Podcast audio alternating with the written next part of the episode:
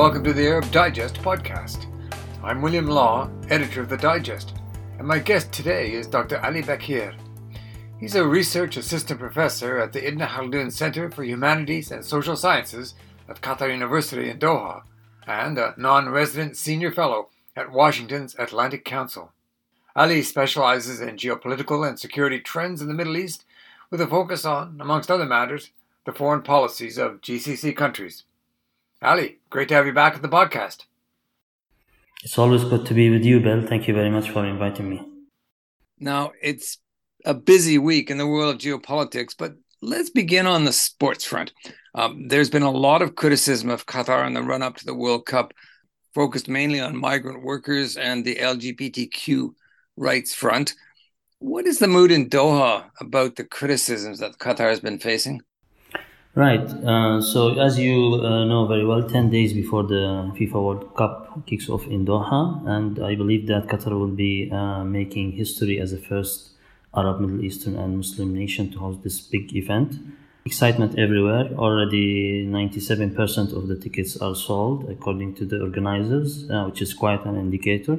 And the Qataris believe that they are uh, quite ready to host this big and global events. So everything seems to be okay, except of the some of the media criticism coming uh, from some European countries. There was quite uh, reaction, if I may say, from the Qatari officials and also the public concerning these uh, criticism. Uh, the emir reacted, uh, foreign minister, deputy prime minister, other officials, and also the media as well as the public. They thought, think that this is a kind of uh, an orchestrated uh, campaign against their country, regardless of who stands uh, behind it. But they they also believe that uh, it aims to disrupt the FIFA World Cup event and create a kind of a show.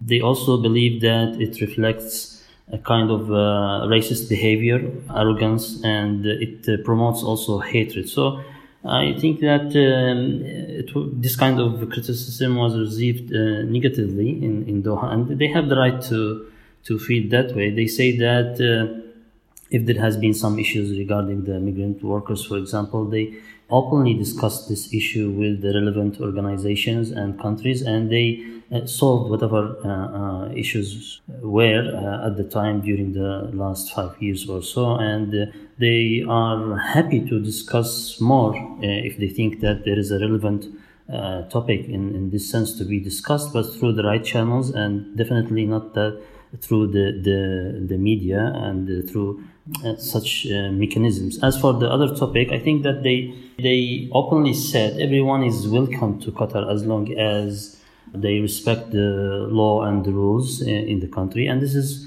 quite something uh, normal. I mean. Uh, uh, there shouldn't be sensitivity regarding this issue. I believe that everyone, as he said, is come to attend this big uh, ceremony and celebrate this big event. So this is the issue, and this is how they uh, at least feel it from this perspective.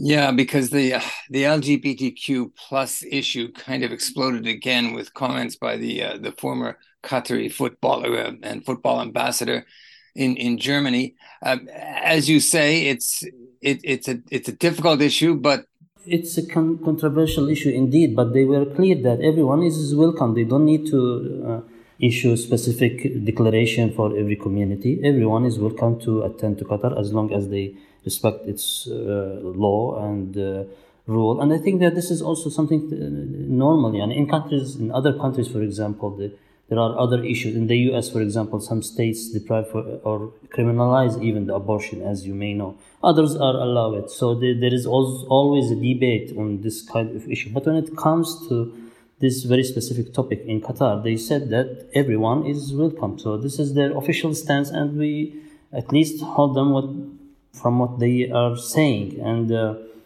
it's always good to test whatever they say. So uh, they have been also saying preaching from a distance is not a positive. So come and test the, uh, whatever the Qataris are saying. Yes, uh, as you say, Ali, the Qatari position is everyone is welcome it'll be up to them to ensure uh, that that is so. And uh, preaching from a distance is not a positive. Most of the criticism has come from Europe, not so much from elsewhere. But is there a sense in Qatar that this is an orchestrated campaign? And if so, who do the Qataris think is organizing it? Yes, indeed. Actually, it's not from European countries, from some European countries and from some media outlets and platforms on those countries, mainly UK, uh, France, and Germany. So they think that the, it is an orchestra- orchestrated uh, campaign, uh, regardless of who stands behind them. But we have seen such events before uh, uh, being paid, being lobbied, and being uh, promoted by some Gulf countries, and uh, also some some of the lobbies in the West. They don't need any other countries to encourage them to attack. Uh, um, small countries that they think that should not host or not you know in a position to host a big event like the World Cup and the deputy prime minister and minister of foreign affairs highlighted this issue in specific when he said that uh, some countries reflect arrogance in this attitude and they cannot accept that countries like Qatar, small countries like Qatar, host this big event. So I think that there, there, there are many issues behind this campaign. It is definitely orchestrated campaign. Uh, it developed into something like disinformation. At the beginning, they said it is a kind of misinformation, but obviously it is disinformation campaign where it aims to alter the facts and try to create a show or a scene to undermine and, and uh, disrupt the, the World Cup in Doha. Yeah, I saw a piece in the Doha News that uh, was saying very clearly that the United Arab Emirates was behind uh, much of the disinformation, yeah. and and indeed uh, the UAE has formed, doesn't it, going back to 2017 and the embargo and the attack on, on Qatar, the blockade rather on Qatar. Yeah, there are precedents. This kind of events and incidents show that things are not quite uh, well uh, under the table, and uh, some players might have an interest to uh, support uh, such campaign against Qatar, and some of the Qataris, yes, believe that UAE uh, stands behind such campaign. Mm, yeah, and there's, so there's still that tension, isn't there, between the uh, UAE and and Qatar, despite the fact that the uh, blockade has been resolved. Uh, one has a sense that the Qataris are getting along better with the Saudis than they are with the Emiratis. Would that be fair? Yes, yes, but I, I, I believe that it's quite complicated situation and um, probably uh, things are open to change once the regional and, dynamic, and international dynamics change also. We will have to wait and see a couple of years in order to judge whether this kind of de-escalation will sustain or the uh, old uh, dynamics will, uh, uh, will overcome uh, the current uh, situation and tension will rise again between the GCC countries or even between some regional countries and you know countries in the Gulf. Yeah. But right now, the mood in Doha is one of rising excitement as we're just a few days ahead of the World Cup. Exactly, exactly. Everyone is, is is concentrating and focusing on this this big event, and they want to show that they are capable and able to organize and execute such event on a global uh, level with great success. So, uh, yeah, we are waiting. Now, something else that is already underway is COP27 at Sharm el Sheikh.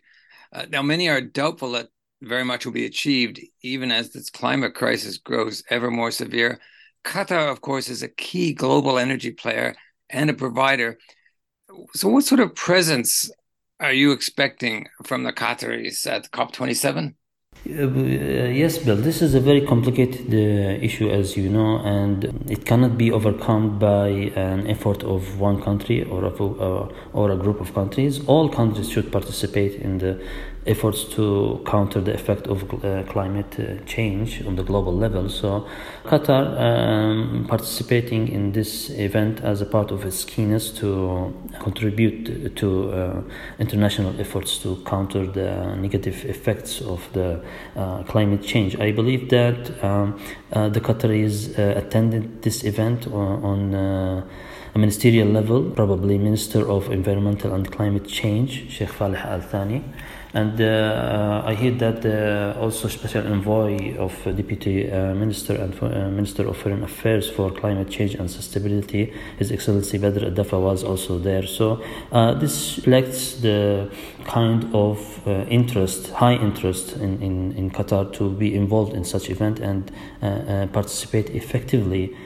You know, it's interesting, Ali, because here there's been a lot of criticism that our current government under Rishi Sunak hasn't taken the the climate issue seriously enough, particularly after COP26 in, in Glasgow. But is it your sense that the government in the Qatar is taking on this issue in a, in a serious way?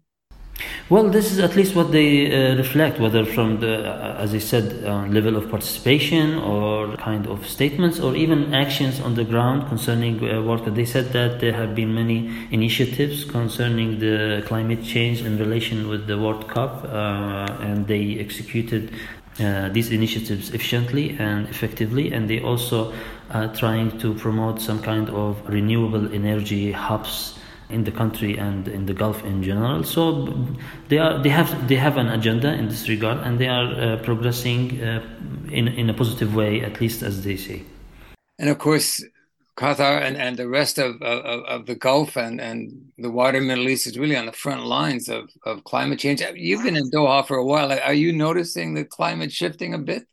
Oh, of course, of course. It's not. It's not. It's it, as I said. It's a global uh, issue. It's not related to certain country. Uh, indeed, many countries they have been uh, suffering from the negative effects of climate change. Uh, summer is becoming hotter and the winter is becoming uh, colder, and there is an urgent need for uh, all countries to be part of a global agenda to counter the negative effects of climate change. And of course, Doha, as a, primary energy player and an active diplomatic player in the region, also, and in, and on the international stage, it has an interest also to be active and play a uh, uh, at least an effective role in this regard. Mm. Now, um, let us turn then to another big event uh, this week, Ali, which is the U.S. midterms. Big gains for the Republicans were expected. The pundits and the polls were were saying it was going to be a, a red wave for Donald Trump, but that red wave seems to have turned into a trickle. I'm just wondering how the results are likely to play out in the Gulf and in the wider Middle East.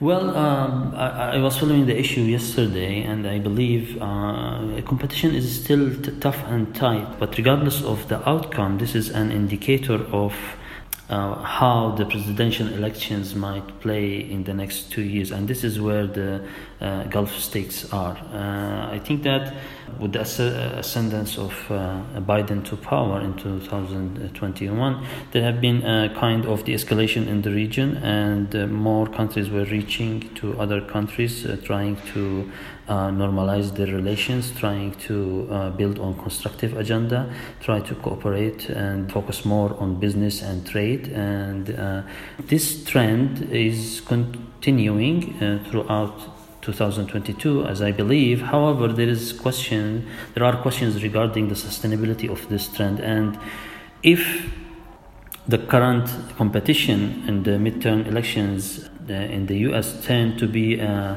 an indicator that Trump or Trump alike president will be coming back in 2024, I think that there is a great chance that uh, we witness a reverse uh, in this regional course. Also, we have been seeing some negative uh, indicators also uh, coming out from the region. The the re-emergence of Netanyahu, for example, in the Israeli politics is is a negative sign, and uh, uh, we hope that we witness rational choice in the U.S. in the coming two years, because whatever happens in the U.S. has really deep and profound impact uh, in the regional politics. Yes, because there is now uncertainty, isn't there, about uh, the United States in, in the Gulf, uh, questions about which way it's headed, what its commitments are, and, and that has uh, emerged somewhat, uh, certainly in the uh, regards to the war in Ukraine. Is it is it your sense, though, that the Gulf states would welcome back a Trump presidency should that happen? Mm, uh, given the, the kind of personal strong relations between some of the Gulf leaders in Saudi Arabia and UAE with uh, Trump and his circle, I believe if he came back, the, they, they will definitely welcome his uh, coming back to the scene, and uh, they will definitely have much better relation with him than the current relation with Joe Biden. And we have seen, for example, the very humble and cold uh, reception of Joe Biden in Saudi Arabia that would, would not happen if the if he has been Trump, for example. So I think that if Trump, Trump-like president, uh, will be coming uh, in the next two years, then this will definitely leave impact on the Gulf politics and in the region. And and uh, some of the leaders uh, might probably be encouraged by his comeback to take more unbalanced actions, let's say, in the region. But this is just speculations, of course, and we have to wait and see how things will develop in the coming two years. Yes, wait and see. I'm just thinking too of, of when the blockade first emerged, Trump immediately jumped in against Qatar. He subsequently withdrew that position and, and, and came around to seeing that Qatar was the victim in the blockade. Uh, but uh, he has had influence in the region, certainly. Yeah, and then this also uh, uh, this also had an impact on the American politics itself, and we have seen a division in the U.S. administration, and this division created uh, the, uh, kind of confusion in the region on how the U.S. will be moving on critical and certain issues. While we're on the subject of elections, President Erdogan will face his voters in 2023. Do you think the uh, Turkish electorate will appreciate his foreign efforts? I'm thinking primarily of the Ukraine Russia war and his efforts to keep the grain moving, but also relationship building with the Saudis and some of the other Gulf states. How do you think that's being seen in, in Turkey by the by the voters that he has to turn to? Uh, yes, the Turkish public uh, definitely appreciates uh, those initiatives by uh, President Erdogan, as well as other initiatives related to, for example, uh, defense industry and uh, automobile industry and the other initiatives that he has been uh, actively promoted during the last few months. However, the, the most important topics to the Turkish public, in my opinion, are related to the economic and financial situation. Uh, during the last few years, the public have been under tremendous pressure when it comes to the economic and financial situation. And I think that uh, this public will decide on the fate of the uh, next elections depending on the economic situation in the country. Now, in the last few months, uh, according to the recent polls, uh, President Erdogan and his party has been gaining some uh, points. Uh, which is something good in their opinion. So, uh, but we have to, to we have to still. I mean, uh, there is like eight months till the elections, and everything is possible. I think that this election will be very critical, and the way the opposition will act will largely decide the fate of the winner. Besides, of course, the uh, economic and financial situation in Turkey, the, the, opposition is quite still fragmented, in my opinion. Uh, they didn't uh, declare yet their nominees, and they don't seem to have a unified strategy, which is the only way to defeat President Erdogan. So uh, I think that he's he's advancing, but like I said, there is still like eight months, and everything is possible till that time. And as you say, it's the economy that that counts, isn't it? Yes.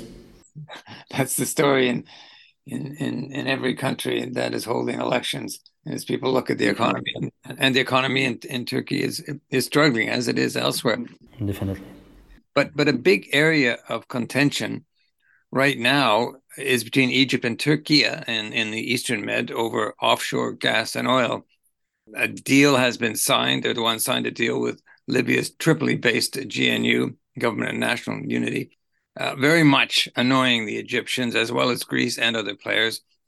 It is a high stakes game that President Erdogan is playing. Do you think he can win it? When it comes to Libya, the situation is quite uh, complex, and uh, it's not about the recent deals that uh, Turkey signed with the uh, Tripoli based uh, government, but it's more about how they move forward in the political uh, equation because as you know, Egypt in particular uh, backed for years, uh, with the support, of course, of uh, countries like France, Russia, UAE, Saudi Arabia, uh, warlord uh, Khalifa Haftar to take over the, the power in, in Libya by force, and uh, they, they staged a military coup, and they failed to take because to take power because of the Turkish support to the United Nations recognized government at the time in Tripoli. Most recently, also Egypt apparently tried again, but uh, in different tools this time. And uh, when they failed again, uh, they became furious and they tried to uh, pin their, their failure on Turkey by attacking the Turkey Tripoli based uh, uh, government uh, deals and agreements. There is nothing new in this story. The, these agreements are not uh, new, in fact. They are tied to 2019 agreements between Turkey and Tripoli based UN recognized uh, government. They are uh, an executive uh, agreement, so nothing new in this sense. But the way Egypt reacted shows that Egypt in a deep trouble currently, and although its uh, interest in the Eastern Mediterranean lies exactly with Turkey and Libya, Egypt preferred to uh, make an agreement with Greece, uh, which will make it lose more territorial waters to Greece.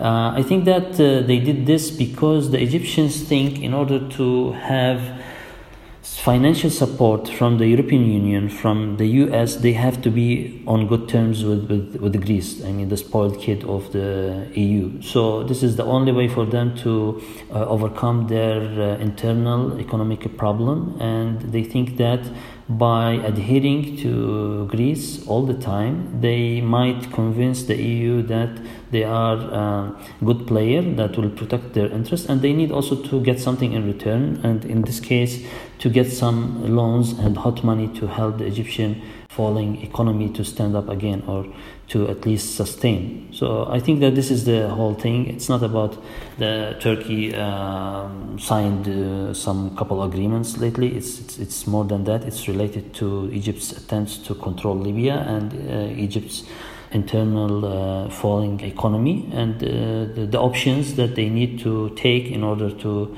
uh, avoid failed state scenario. Mm-hmm. Now, just finally, Ali, uh, Vladimir Putin's failures in Ukraine have damaged his status in the region. But what about President Erdogan? How is his stature in the Middle East and North Africa faring, do you think?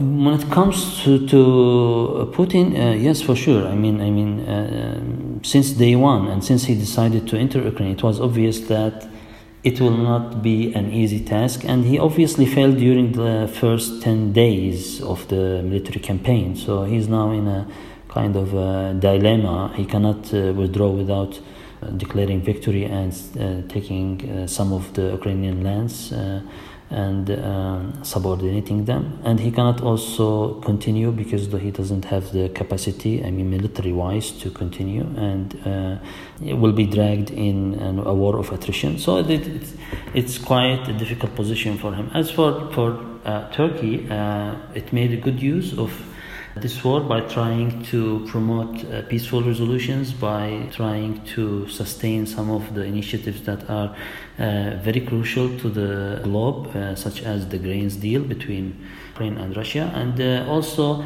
Turkey's uh, role and uh, power in the region. I mean, is in a, a positive trend and this has been the situation before when when Turkey banked mainly on soft power till the Arab, Arab uprising in 2011, then shifted to hard power starting 2015 till 2020. It also gained popularity in the region. We are talking about the public, of course, and not the governments. And now, shifting back again to soft power, it seems that they are quite uh, good uh, players in terms of taking the attention of the public. And most uh, of the recent polls also shows that Turkey is still favorable to the public in the uh, Arab and Middle Eastern regions in terms of foreign policy and uh, Erdogan in personal also in person. So I think that uh, yeah uh, they are able to to uh, maintain their positive image in the region. So that's interesting. You're saying that through a mix of hard and soft power, that Erdogan you feel is used pretty adroitly, Turkey's position remains quite strong. Exactly. Yes. And do you think that'll remain the case, uh, or, or do you see some cracks appearing, perhaps uh, given the economic situation in, in, in Turkey itself and, and the damage that could do to Erdogan? Well, when, it, when I was talking about the uh, public perception of Turkey's role and position in the region, uh, so from this perspective, uh, they maintain positive perception. But when it comes to Turkey's ability to sustain its power, it's very obvious that at certain point they felt out that they are overstretched in the region and uh, they need also to cash in all the military gains in, in, in, in Syria, in Libya, in Nagorno-Karabakh, and else in the Eastern Mediterranean in, in political shape or kind of a political package. So they shifted to uh, soft power again, and uh, this was a sign that uh, economy also plays an important role in deciding whether they can. Uh, continue banking on hard power, or they have to shift to soft power in order to cash in those those uh, gains and try to contain any fallout or any possible uh, uh, retreat in, in terms of the military performance or diplomatic performance and initiatives too. So Turkey is in for the long term in Libya, do you think? I think yes, and I think uh, uh, Tripoli in particular is a red line for Turkey uh, because Turkey invested a lot in defending Tripoli in uh, also trying to move on with the political process to stabilize uh, Libya. Uh, of course, it has an interest also in the country itself, and this interest is not new, it's decades old of bilateral uh, relations, economic relations, uh, social relations. And Ankara is quite keen to sustain those relations and interests. And I think that this position also will not change much, even if the government in Turkey is changed. Some of the topics related to foreign policy are uh, set to uh, continue in the same way that have been witnessing right now. Although in the foreign media they have been framing the issue as if it is personally related to Erdogan, but in fact uh, uh, it is not. It is it is related to the Turkish public and uh, to the interests of Turkey as a country, and not to the leader of this party or that party in particular. And Turkey remains a very strong supporter of Qatar.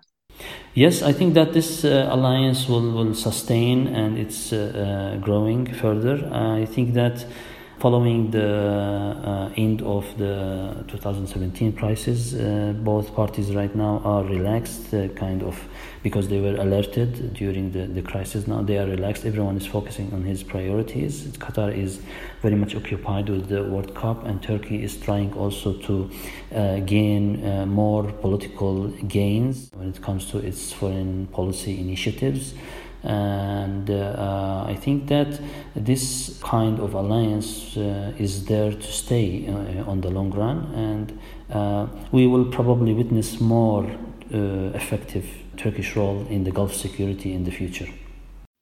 Well, uh, Turkey didn't make it to the World Cup, but of course Qatar as host it did. are you going to go to any games? Uh, yes, most probably, yes. I, I have a ticket right now to Belgium and Morocco, uh, but uh, maybe we'll go to others also. So let's see. Well, enjoy the occasion. And Ali, thank you so much for talking to me. thank you very much for you, Bill. Always a pleasure to be with you. You've been listening to the Arab Digest podcast. My guest today was Dr. Ali Bakir, a research assistant professor at the Ibn Khaldun Center for Humanities and Social Sciences at Qatar University in Doha. We welcome your comments. It's been two years since we launched, and in that time, the podcasts have been listened to more than 100,000 times in countries right around the world. So, a big thanks to all our listeners. And if you're a first timer, check out our podcast library on Apple Podcasts, Spotify, SoundCloud, Amazon Music, or other platforms. In addition to our podcasts, the Arab Digest daily newsletter features the very best of Middle East and North Africa analysts, analysts like Ali. If you'd like a free trial to the newsletter, simply go to ArabDigest.org. And if you enjoy what you find and want to join the club after your trial period has ended, we're offering special rates to students, academics, and retirees, and subscriptions are now available to university libraries. If you are a student or academic, check if your university library has an Arab Digest subscription. If so, you can access the digest for free. And if not, ask for your library to consider getting one. Check us out on ArabDigest.org and follow us on Facebook, Twitter, and LinkedIn. I'm William Law, editor of the Arab Digest, essential reading from independent sources.